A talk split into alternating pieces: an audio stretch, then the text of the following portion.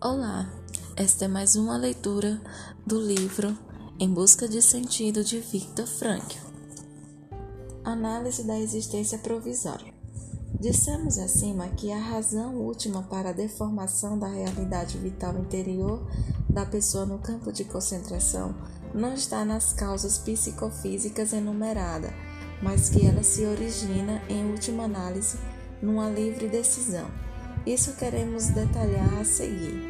A observação psicológica dos reclusos no campo de concentração revelou, em primeiro lugar, que somente sucumbe às influências do ambiente no campo, em sua evolução de caráter, aquele que entregou os pontos espiritual e humanamente, mas somente entregava os pontos aquele que não tinha mais que segurar interiormente. É o que deveria poder, é o que deveria e poderia consistir esse apoio interior? Eis a nossa questão. Os relatos e descrições em casos vividos por ex-prisioneiros como Gordon, em que o mais deprimente era o fato de o recluso geralmente nunca saber quanto tempo ele tinha e que teria que passar no campo de concentração. Ele não conhece o prazo para a libertação. Este se entrava na cogit- em cogitação, em que não conhecia no nosso campo. Era tão indeterminado que, na prática, a duração do confirma- confinamento não só era impossível de se conhecer, mas podia ser considerada ilimitada.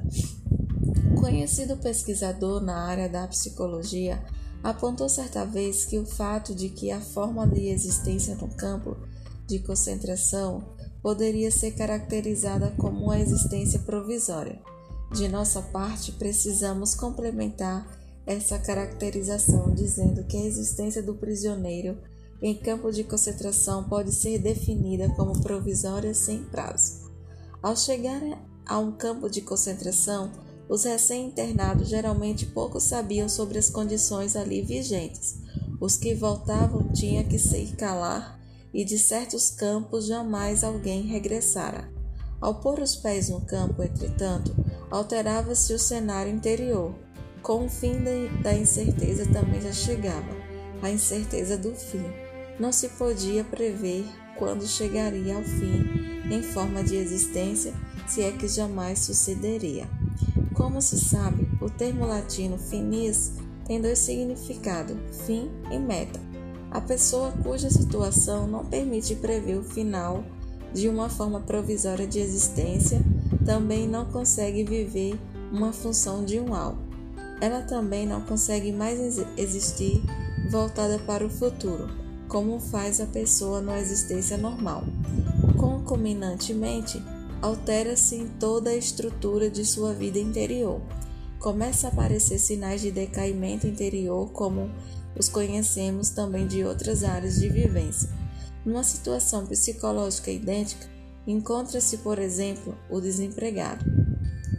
Também a sua existência se tornou provisória e também ele, de certo modo, não pode viver voltado para o futuro, em função de um alvo neste futuro. Pesquisas psicológicas sistemáticas junto a mineiros desempregados permite analisar os efeitos deste modo deformado de existência sobre a percepção do tempo, sempre o tempo interior e o tempo de vivência, como se o denomina na psicologia. No campo de concentração era assim, um breve período de tempo, por exemplo um dia, preenchido por incertezas e violência a todo momento, parecia interminável. Um período mais longo, entretanto, digamos uma semana, preenchido com a monotonia diária que parecia transcorrer com rapidez incrível. Os meus companheiros sempre me davam razão quando diziam: no campo de concentração, um dia demora mais que uma semana. Tão paradoxal era a percepção do tempo. Nesse contexto, por sinal, vem também a lembrança de certeiras observações psicológicas de Thomas Mann em seu romance A Montanha Mágica, onde se descreve a evolução anímica de pessoas em situações psicológicas análogas, subtuberculose internados em sanatórios, e igualmente não sabe quando receberão alta e ficar numa existência sem futuro, sem orientação para uma meta. assim como os tipos humanos confinados em campo de concentração. Um dos prisioneiros contou-me que, ao marchar numa longa coluna de reclusos recém-chegado, indo da estação ferroviária para o campo de concentração, teve o sentimento de estar andando atrás do seu próprio cadáver. Tal intensidade com que ele experimentou naquela ocasião a sua absoluta falta de futuro, a qual obrigou a encarar toda a sua vida exclusivamente sob a perspectiva do passado, como algo passado, como de um morto. Essa experiência de um cadáver vivo ainda é profundamente por outros momentos, enquanto que não a dimensão temporal de fazer sentir o caráter ilimitado da detenção faz-se sentir a dimensão espacial, a alimentação do encerramento. Aquilo que se encontra ao lado de fora do arame farpado muito cedo parece inacessível e finalmente irreal de certo modo.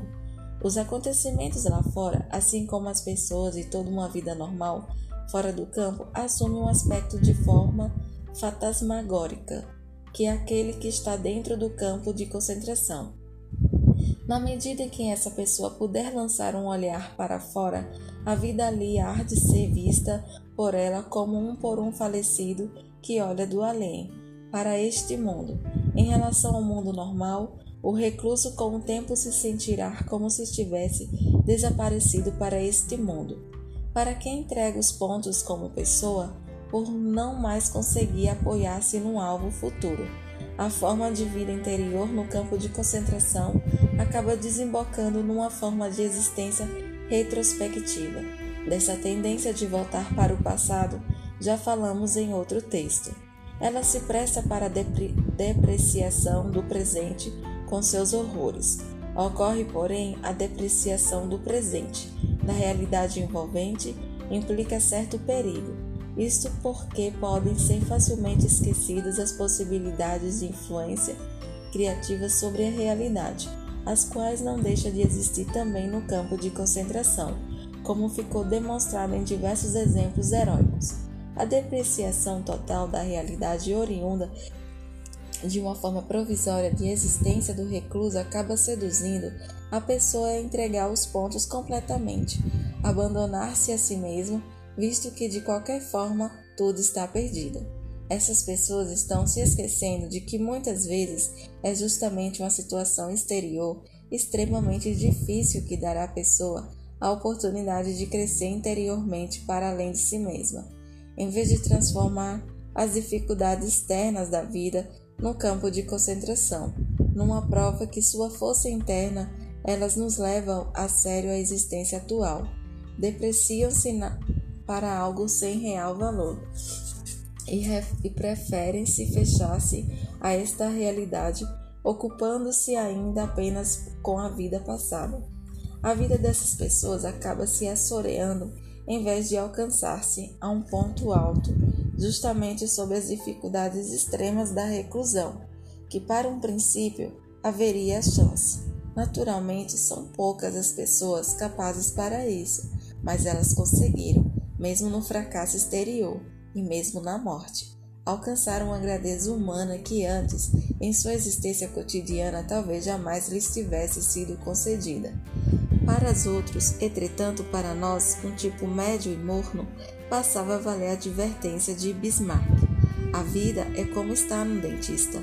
A gente pensa que a principal ainda vem, quando na realidade já passou.